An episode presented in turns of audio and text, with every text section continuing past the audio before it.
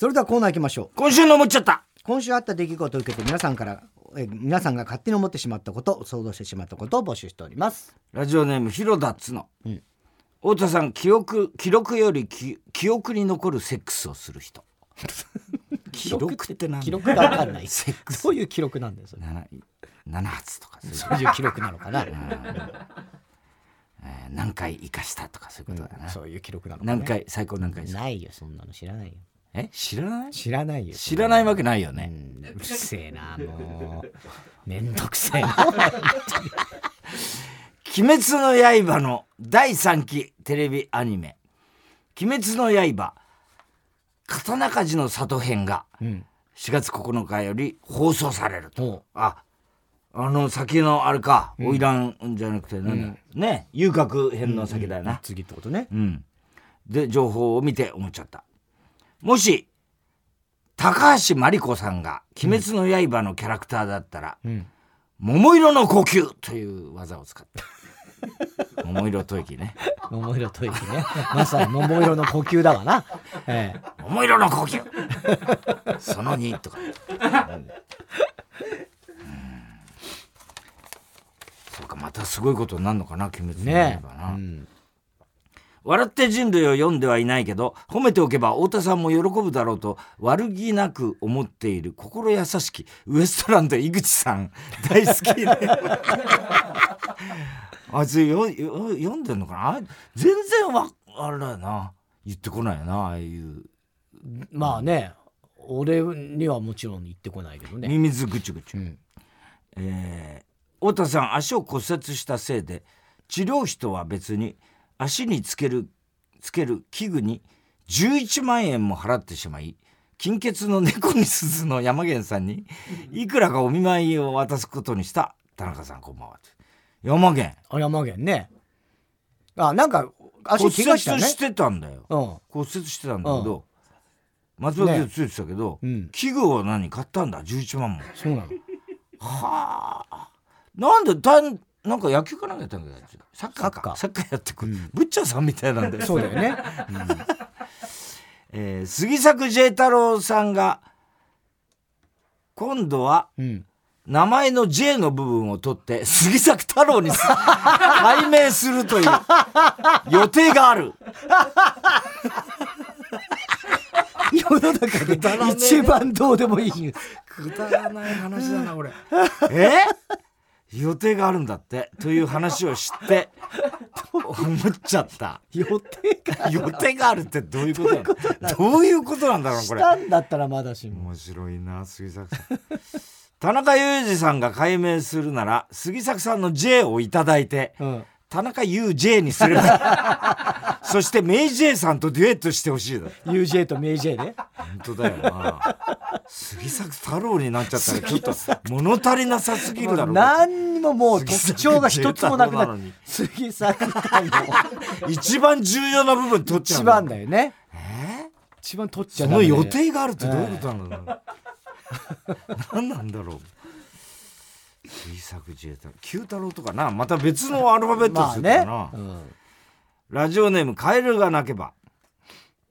太田さん日本唯一の陰謀ソムリエ。こんばんは。いねえよ。陰謀ソムリエって何すんだよそいつは。でこう陰謀をこうなんか口に含んで。ここれ誰ですね？とか。ブルゴーニュのみたいな。ブルゴーニュ出身のちょっと渋みがとかって。そういう感じじゃないの？これはし 魚に合いますよ。需要がねえだろその仕事。魚に魚に合います。魚にああそうね白とか赤とかそういうやつね。そうだよええ。ソムリエだから。ソムリエだからね。うんうん。あこれはちょっとあの牛肉に合いますよみたいな。あ やだやだ最悪の仕事。女子高生が漫画という創作活動を通して成長していく青春ストーリーの「これ書いて死ね」という漫画が、うん。漫画大賞なんかね2023を獲得、はいはいはい。ニュースになってましたよ。うん。ちょっと面白そうだね、女子高生が漫画という創作活動、これ書いて死ね、ん。えーそのニュースを見て思っちゃった。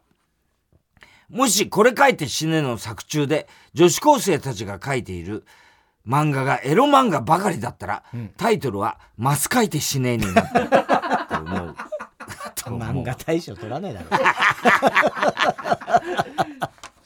漫画大賞。えーラジオネーム広田つの。太田さんガリガリ君の当たり棒をアナルに突き刺すともう一回キスしてくれる人。こんばんは。何のサービスだそれは。カメラを止めるなをう。んフランスでリメイクした映画「キャメラを止めるな」がワウワウで4月2日に放送されるという情報を見て思っちゃった、うん。あもう放送されるんだ、えーもし「カメラを止めるな」の主人公がヤクミツルだったらタイトルが「カメだと揉めるな」何年前だよもう。随分古いす話げえ昔の持ってきたな。確かにカメラと揉めてたねヤクさんねなんか親父とね。そう親父と揉めてたね。あ親父と揉めてたよな。れ何だったんだっけ？全く覚えてねえね態度がい悪いとかなんかな。そうそうそう。後期があのほらなんかビッグマウスだったから、うんなんかね。ちょっともうちょっと敬語の使い方を教えろとかうんなんか言ってたんだよね。えーペンネームアナルナメアナルナメテテンいいのなんでだよもアナルナメテンいいのう何何のもうもじったのかもわかんない太田さん太田さんの原水代原寸大の巨根抱き枕が欲しくてたまらない人こんばんは欲しいいらねえよえいらねえよ原寸大で原寸抱き枕俺のポコチン抱いて寝るいやいやいや抱いて寝ないし 巨根だからすごいよ。えー、抱き枕ってある程度ほんとでかくないと意味ないいやあのぐらいなるからね 俺勃起したら。いやマジで じゃあ今度やちょ抱いてみる？抱いてみない。抱いてみないよしがみついてみる？俺のえ？巨根に。やだよもうそんななんでやなの？え？気持ち悪いだろお前の巨根とか。なんでもクソもねななんで俺の巨根が気持ち悪いんだよそんなの。なんで気持ち悪いんだよ？俺 俺にとっては気持ち悪い。俺はお前の巨根抱けるよ、抱けてもいいけど、うん。ね？気持ち悪いと思わないよ。俺は思うんだよ気持ち悪い。射精してもいいよ。俺が抱いてるやめてくれそういう会話。俳優中村智也うん。と日テレ三浦ま麻美アナの結婚のニュースを見て思っちゃった、うん中村さんは三浦さんにプロポーズした後別れ際に「返事は急がないから今夜じっぷり考えて」言ったと思う、ジップね。うん、太田さんの5本見た目のボリュームに圧倒されましたが読み始めたらあっという間でした。そうだろ、ん。簡単なんだから俺の本なんてもう。以上ですか？はいえー、宛先郵便番号107-8066火曜ジャンク爆笑問題カーボーイメールは爆笑アットマーク TBS.CO.JP 今週の思っちゃったの係までお待ちしております。さあ続いては哲学的！はい太田さんが流行らせようとしているギャグ哲学的！このギャグをもっと使う機会を増やすために皆さんからも自分の哲学を募集しております。ラジオネームカエルが鳴けば。うん。野球のキャッチャーの防具はなぜチンコだけを無防備にしているのか本当に謎であるいや哲学的！ああるんだけどね。カップしてたりとかうん。あとそこのとこだけこうちょっとこう守るやつもあるんだけど、うん。まあ使ってない人は多いよね。でもカップは多分大体入れてるんじゃないのかな。のそのプロ野球選手ユニフォームの中に中に中に。ねうん、外からは見えない。あそうじゃないとな、多分、うん、でもたまに当たって痛がってる人いるもんね。ね。あれすごいよね。うんあんなの当たったらさ。いやもうそれもどうするお前。うなくなっちゃうもう一個。いやいやでも本当そういう人も、消える魔球だよな、うん、消える魔球。消える魔球だよ本当に、160キロとかの大谷とかのさうん球がお前の金玉直撃したらどうどうすんの？いやそれもう俺とかだけじゃない。嬉しい。嬉しくないよ。嬉しくはでも大谷の球。ただ一生言う言い続けるよ。俺は大谷の160キロの股間に当てたぞっつそうってだよねもうこんなに話の種はないいい種でもないよね、じゃあややってやんもらう。ないやんないやんないやんないやんない。それはや命命の問題だからそれ命そんな話もできなくなっちゃうかもしれない、多分ね。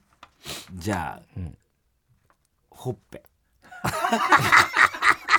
じゃあじゃねえーラジオネームハッピーや。略語好きな日本人が誰にとっても身近なペットボトルを略さないのは意外である哲学的あペットボとか言わーない、ね、ペトボとかね。うんペットボトルって言う言ってるねそうだね。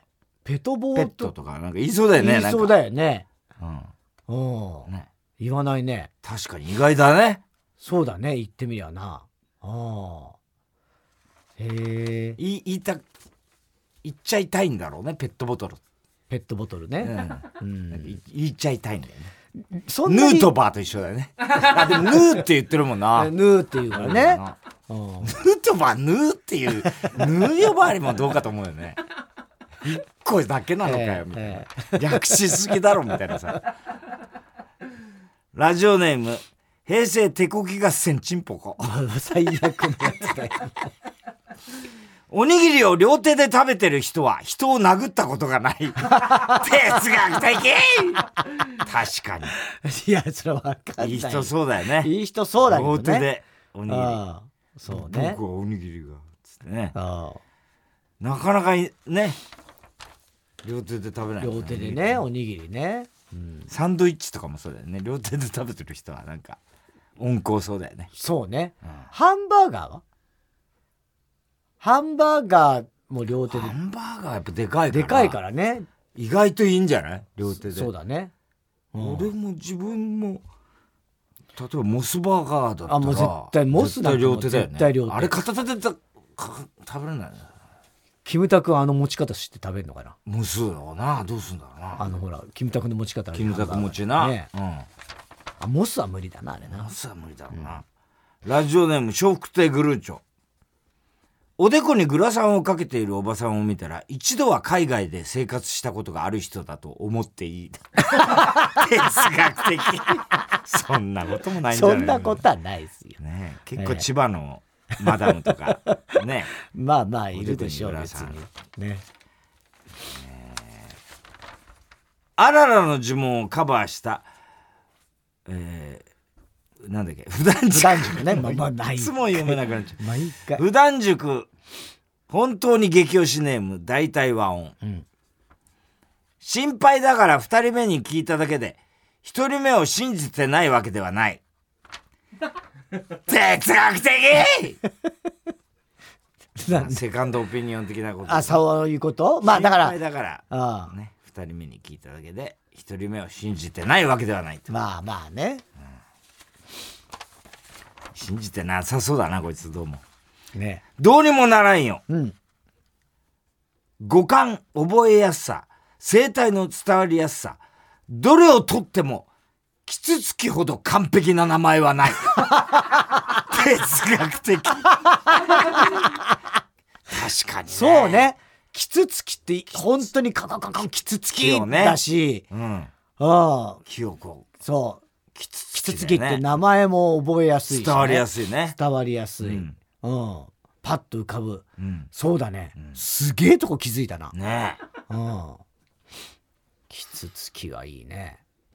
フクロウフクロウフクロウってどうなんだろうねもうもうもう分かっちゃってるからさそうフクロウのことを初めて聞いた時どうなのかが分かんないよねアリクイアリクイは、まずアリクイ自体が馴染みが あんまないかアリよりのアリみたいな名前だよね。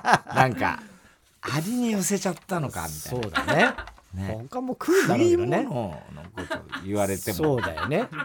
ね、人間のこと米食いとかね、日本米人の言うようないうようなもんだよね。ね。どうにもならんよ。人間を作った神様に一つだけクレームを入れるとしたら、口と肛門の耐えられる辛さのレベルは揃えるべき。哲学的ああ、辛いもの食べると肛門がすげえ痛いとかってよく言われるよね。ん俺あれあんま経験な俺もいんだよ。経験ないんだよね。うん。もうどうなんだろうね。そんな辛いもん食わないからだろう。まあ、おっさんはね、辛いもん苦手だからあれだろうけど、俺は一回もないよ。そ、これ、あ、これのことかって唐辛子系でしょ？あれってね。なのかな？見。ればね。うん。辛いのは、でも、すげえのやって、そこそ有吉の番組とかでやってるよね。辛いく、辛いのゴルゴとかたまに食べて、あー鈴木亜美がすっげえんだよね。あそうなの？辛いのアミーゴ。本当にすごいの辛いのも全然平気意外だね。意外でしょ？甘いのしか食べないような感じの人だもんねまあ顔から言ったらさ。まあアイドルだしね。ね。まあね。キツツキ的な考えで言うと。つき的な甘食いみたいな感じだもんね。食いで甘あごみたいな。アマーゴじゃねえよ。えー、宛先は郵便番号107-8066火曜ジャンク爆笑問題カーボーイ。メールは爆笑アットマーク tbs.co.jp。哲学的の係までお待ちしております。さあ、続いては、絵本のコーナはい、絵本にならなそうな日常にタイトルをつけて、絵本形式の文章で送ってもらうコーナーです。ー郵便局員小栗旬筋太郎は室剛の家の郵便物だけは 直接本人に投げつけます 何があったの探し出して投げつけんだねどういうことよ。えー一杯のかけそばうん。昔々あるところにお蕎麦屋さんがありました大晦日のその日そのお蕎麦屋さんにお母さんと子供たち3人がやってきました。お母さんは言いました。あのー、3人なんですがよろしいですか？店員は言います。あどうぞどうぞこちらへ。店に案内すると席に案内するとお母さんが言いました「すいません。持ち合わせのお金が少なくて一人前だけ頼みたいのですが」店員は「ああ構いませんよ。気にしないでください。何にしましょう!」と言いましたお母さんは申し訳ないという表情で言いました。あのその鴨南蛮の大盛り ください。店員は言いました。あーその一杯でかけそば3杯いけるけどね。おしまい。これ面白いねいいね。うん。流行ったね、一杯のかけそば、ね。突然流行ったんだよな。突然。あれ栗詐欺師良だったんだよなしかも。栗良平さん。栗良平な。あれ何だ何の詐欺だったんだっけ？盗作だったっけ？いやなんかうんちょっとねスキャンプッツンダラスな5でな俺らやったよな栗良平 ああ何プッツン5でうん何やサブ調整室で俺ら毎年ん毎週コントやってたね。うん。で俺が栗良平役であうんの時に。でお前がインタビューヤーで。うん。なんかその設定でなんかやったね。コントをやったんだよ。うん。で俺がなんかすごい悪いやつ実は悪いやつみたいなね。そういうあれをやったんであれ受けたんだけどな、突然降ろされたからさ。プッツン5、えーラジオネームミスター・キーン。プロポーズ。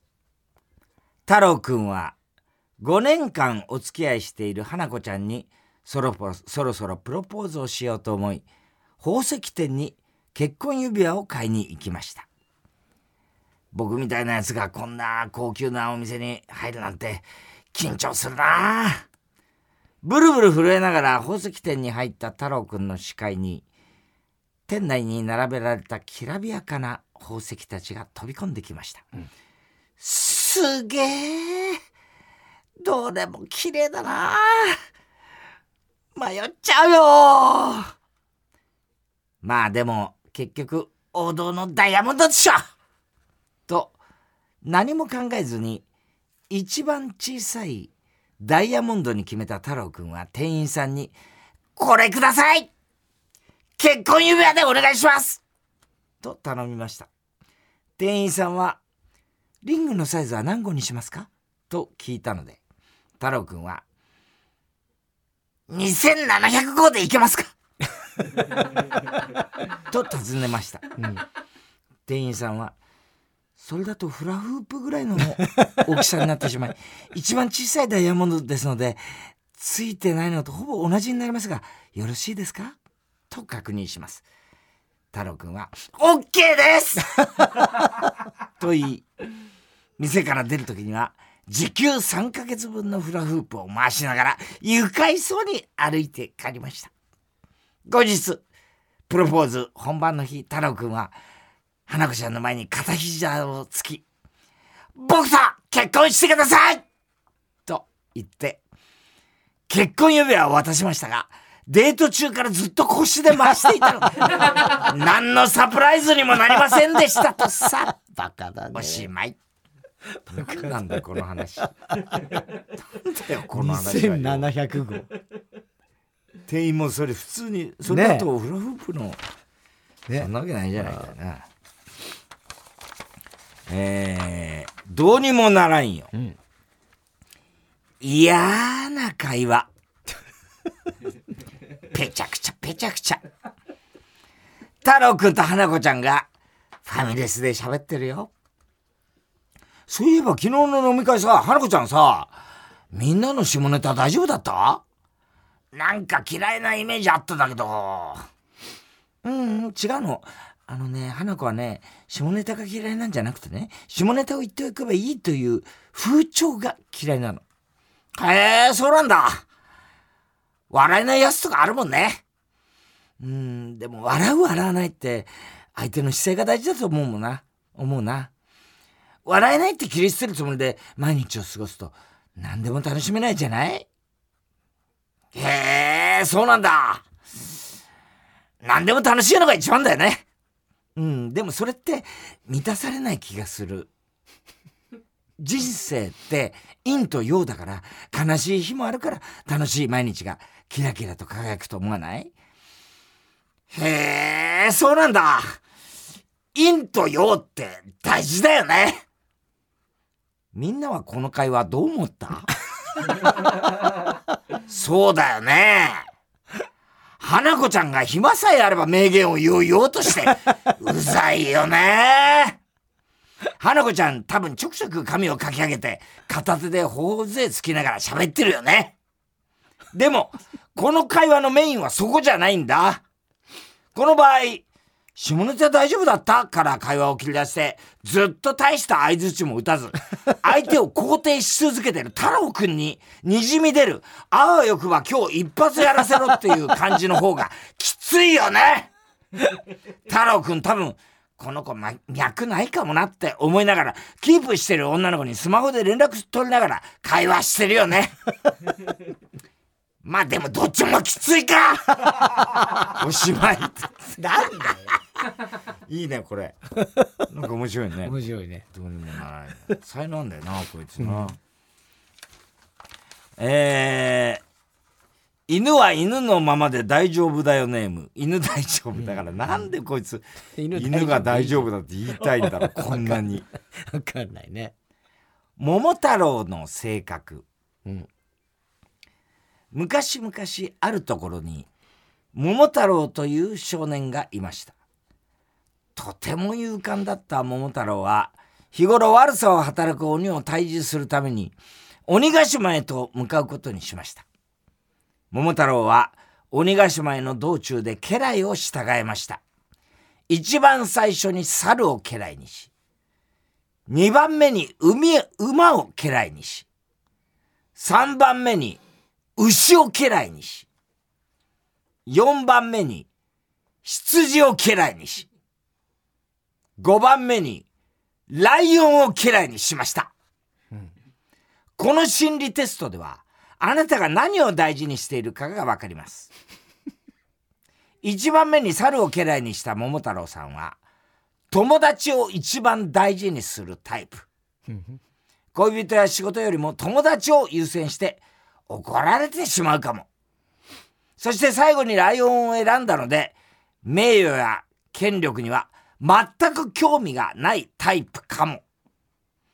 たとえ鬼を退治して人気者になっても、政治家とかには転身しなさそう。桃太郎は、ええ当たってるかも と言い、大層喜びましたとさ。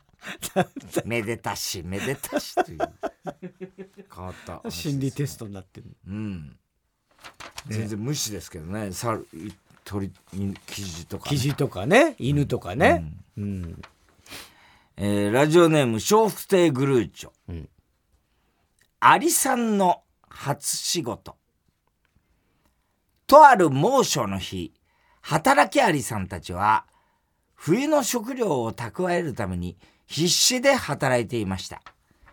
一番最年少のアーリーは、人間でいうところの成人を迎え、昨日から大人のありに紛れて、一緒に働き始めました。働き始めて二日目、アーリーは疲れが出てしまったのか、熱を出して寝込んでしまいました。周りのアリさんたちは、まだ慣れてないし仕方ないよ、と優しく声をかけてくれました。次の日、アーリーは今度、膝を痛めて動けないようでした。周りのアリさんたちは、まだまだこれから長いから、無理するなよ、と優しく声をかけてくれました。その次の日こそ、復帰したと思ったら、今度は、ばあちゃんが倒れたという理由で、来ませんでした。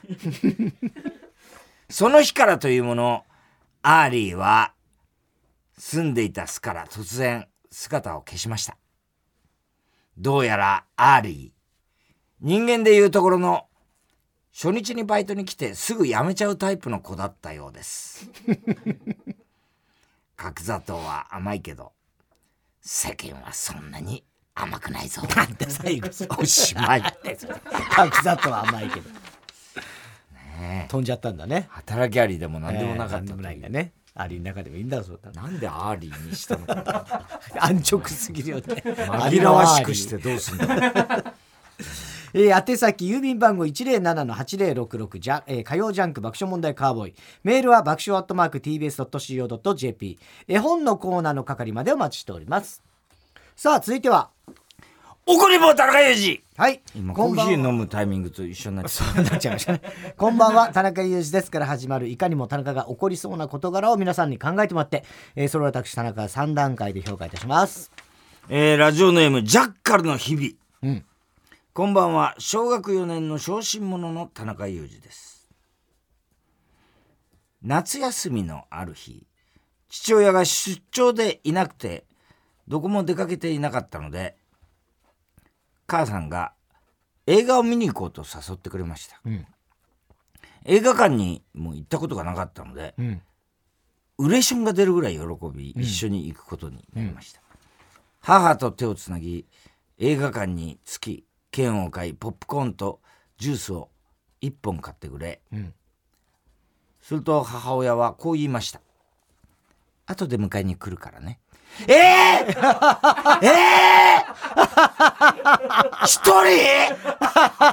一人で見るのかよ？ちょっと待てよおい。なんでそうなるんだよ？聞いてないよ。みんな一緒に見るよ普通は。で、なんでサスペリアなんだよ？ちょっと怖すぎだよ。せめてドラえもんにしてくれよ。っていうかどこ行くんだよ。親父のいない隙におめかしして。俺をアリバイに使うな。田中さん映画怖くておしっこちびっちゃいました。これってムカつきますよね。これ超ムカつく しかもサスペリアだから。サスペリア一番怖いよね。めちゃめちゃ怖いですよ。一人では見ないでください。そうです。一人では見ないでください。まさにダメだよ、一人で見ちゃう。ええねいや小学校4年？小学校？4年夏休み。4年だ、4年だ。ね。さあ、怖いよ。いや、もう絶対ダメ。だから同世代ぐらいそうだね。世代的に大体近いかもしんないね。いやこれは怖い。初めての映画館がサスペリアしかも一人って。怖すぎるでしょ。あ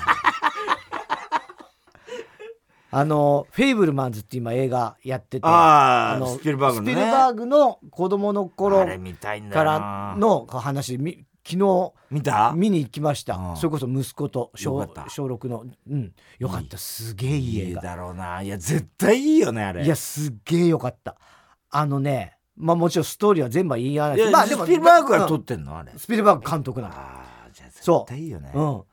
で、あのー、まあとにかく、もう最初からいい。最初のシーンから。だよね。スピルバーグってそうなんだよね。最初っからいいんだよね最初からいいんですスピルバーグってね、うんそこが特徴だよね最初のシーンから泣きそうらわかるだそうまさに初めて映画館に子供の少年。行くところバーグ少年が行くところからなのよ。映画が好きになるねそきっかけ。本当でも昔それこそスピルバーグとコッポラとさジョージ・ルーカス、ほぼ同時に出てきたうじゃん。70年代ねであの時さ若い頃にさ、うん。自分が撮ってた映画の映像とかたまにやってたじゃんテレビで、はいはいはい。こいつらみみんな撮ってんだよねあの若い頃からさ、ね。特撮みたいなのさ。うんうん。であそこから特撮って変わったからね。そあのスピルバーグとジョージ・ルーカスによって、うはい。ね。でもすごいもんね。うん。小学生か中学生ぐらいの時に撮った映像がもうすでにすごいんだもんね。ね。だからまさにそういう話なの。だと思う。でもでも本当にその内容はなんつうのその映画映画映画の方ではなくて家族とかそっち系なんだけどね。う、からまあい一つの、ね、スピルバーグのと得意なパターンだよね、はカラーパープル的な。カラーパープルとかカラーパープル的な。パープルパープルパープルパープルパープルチョコレートみたいなバーブルだよそれはいろいろそのスピルバーグが少年時代に俺カラーパープル好きだね経験ああいい映画ねうんウーピーだっけあれウーピーウーピーだね。ウーピーゴールドバーグでね。そうそう来やすいね。ウーピー友達？ウーピーだっけ？あれ。ウーパーだから俺は。なウーパーウーパーウーパーねああウじゃあ。ーピーだからほとんど。親近感。親近感。ウーピー。えー、いや全然親近感ねえわ。誰俺じゃねえと思ったウーピー。俺じゃない。俺はウーピーじゃ返事ウーパンできないウーパンはい俺。ウーパー。ウーパーっつった？ウーパウーパーじゃない。それはもうウーパールーパーとかだから。ー。ウーパンって言ってくんないと。ウーパン？うんそうそうそう。そうそうそうじゃなくて、え何はーいとか言ってよ。そうそうそうじゃないんじゃない？うーぴ。は？俺 じゃない。俺じゃない。まいね。うーぱいやいやいやいや。違う違う違う違う。うぱんはい。ラジオで何の遊びだよ。何の遊びだよ。ラジオネーム夕焼けオマーと申します、こんばんは。カスタマーセンター勤務オフィスレディの田中裕二です、うん。今年も定年退職者をお見送りする季節がやってまいりました、ん。そうかあこの間そういえばあれだね。あのあの人なんだっけ。TBS のさ。ああのー、長峰さん。長峰さんね、そ退退職？うそうそうそう。なんですよ、うん。定年よりちょっと早いんだけど、うん。あのて退社される。はいはい。まあ日曜サンデーでわざわざ。ご挨拶にね。ご挨拶にね。初めてだからほとんど、あんまり俺らね長峰さん、なナレーションはやってもらってんだけど、会う機会がなくて、うんなないからね。で俺長峰さんと同じ中学なんだからね、うん。日中ですよね。っつったら「そうなんですよ」つって、うん。全然ねだだから俺より2つ上なのかなそうですね、うん。学年で行った2つであとスーパーハイハイパーメディアクリエイターも同じ中学。高城さんでしょ？高城。うん。であいつも同じ中学ですよね。って言ったら「そうみたいなんですけどね」なんつってさ。大学も一緒だからね。あそうそう。高城はね。うん高城どうしちゃったんだろうね、うんわかんないけど。なんかねハイパーだ、ハイパーのことやってんじゃないの？ハイパー。うなんつった今？ハイパーに引っ張られて。ウーパウウーパーじゃない。ウーパー。はい！ウーパーって言わなかった。そんな元気よく吐い！た言わねえけど。何だろえー今年も定年うん退職者を見送りする季節がやってまいりました、M 係長のうん。送別ランチほの手配を私が担当することになり、ううん。食べたいものを聞くとうなぎがいいという、うんうん。近くの老舗のうなぎ屋さんで出前を頼むことにしました、うん。温かいお吸い物と漬物好きでつ漬物付きで、うんうな重エビ天重刺身定食幕の内の中から選んでくださいと、うん。パソコンでアンケートシートを作成し参加者に送信、うん。すると Y 先輩が私の席まで飛んできました、うん。Y 先輩。係長はあのうなぎ好きかもしれないけど課長がうなぎ食べられないの知ってる？うん。好き嫌いあるからさ宅配弁当にしてみんな好きなもの選べる方がよくない？私、うん、あ課長に聞いたらエビ天重にするからいいって言ってましたよ、うん、Y 先輩。それは課長に失礼じゃない？うなぎダメなダメな人結構いると思うしうな重とエビ天重の差が1800円はねうなぎ食べられない人の不公平感強くない？あの送別会なので係長の好物でいいと思いますよ。そう？いや一応言っておこうと思っただけだからさ。まあ田中さんがそこまで言うならいいんじゃない？うなぎで。はあ そうさせてもらいます！係長に好物聞いといて宅配弁当にしたら本人ががっかりするでしょうが！うなぎが好きだって言ったからね。大体社会人にもなって、うなぎが食えない奴はエビ天でも刺身でも食ってればいい係長は長年クレーマー対応で歯を食いしばったせいで、奥歯がないの。前方に残ったわずかの歯にブリッジをかけて部分入れ歯を支えてるの。段ボールで送られてくる宅配弁当の冷たくなったご飯は歯に負担なの。それに係長と同じくらい私もうなぎが食べたいの。この件は絶対に一歩も譲らんぞ田中さんこれってムカつきますよねまあムカつきますね。まあなんかあんのかな？うなぎその人もそこのが嫌な。ね。いやいやなんか変なごますり、うん、あれでしょ。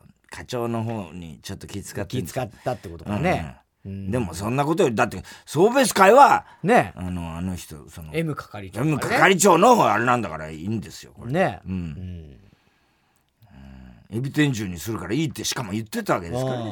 その課長にもちゃんとだから夕焼けオマーは、うん、もう前もってこんなやつが考えることを、ねもうさらに全然やってんですよ。今更うるせえっつう話ですね本当にこういうやつは最悪だね、1800円の差があるってすごいねでも。重とエビ天重そんな差があるのかね。1800円と3600円ぐらいの違いがあるのかな。そうなのかな。うな重いいやつだとね、うん、美味しいだろうな、うな重な、うん、えー、ラジオネームおかめインコ。こんばんは田中裕二です。30年以上前の話です私は美容師の見習いとして働き始めました、うん、とても忙しいお店でバカな私は失敗ばかり。お店の中で何の仕事もできず怒られてばかりの毎日でした。先輩が「田中さんタオル干してきて。まっすぐ行ったら踊り場があるからそこに干して」はい。タオルを干すパラソル2つとたくさんのタオルを両手に抱え私は店を出ましたその美容室はスーパーの2階でした、うん、私はお店を出てそのまま階段を降りていき商店街をまっすぐに歩いていきました、うん、私は踊り場という言葉を知らなかったんです。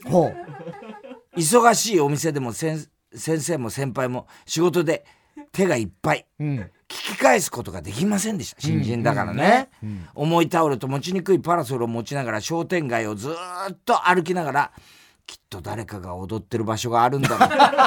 キョロキョロしながら歩いていました。そんな踊り場。だんだんと不安になってきました。誰も踊っていません。そりゃそうだ。歩いてるおばさんに聞きました。あのー、踊ってる場所知りませんか？おばさんは不思議な人を見ているような顔をして去っていきました、うん、30分40分と時間が過ぎていきこんなに時間がかかったら店の人に怒られると必死に踊ってる人を探しました、うん、どこを探しても誰も踊ってないので怒られることを覚悟して私は店に戻りました。踊り場が見つかりませんでした。今日は誰も踊ってないみたいです。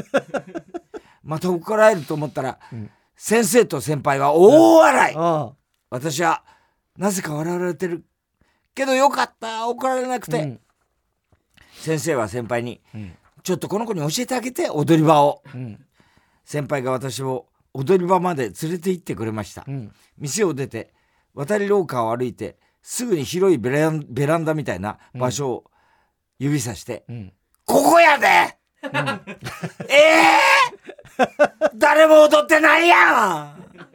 踊り場って言うたやん。誰か踊ってるって思ったやんっていうかちゃんと教えてよ。私アホなんやから。急に関西。途中から田中さんこれってムカつきますよね。いや平気で。かわい話い可愛い話だよ。踊り場。空気階段もびっくりだよね。え本当だよ。ええ。確かになんなんで踊り場っつうんだろうそういやね。踊ってるわけじゃないのにね。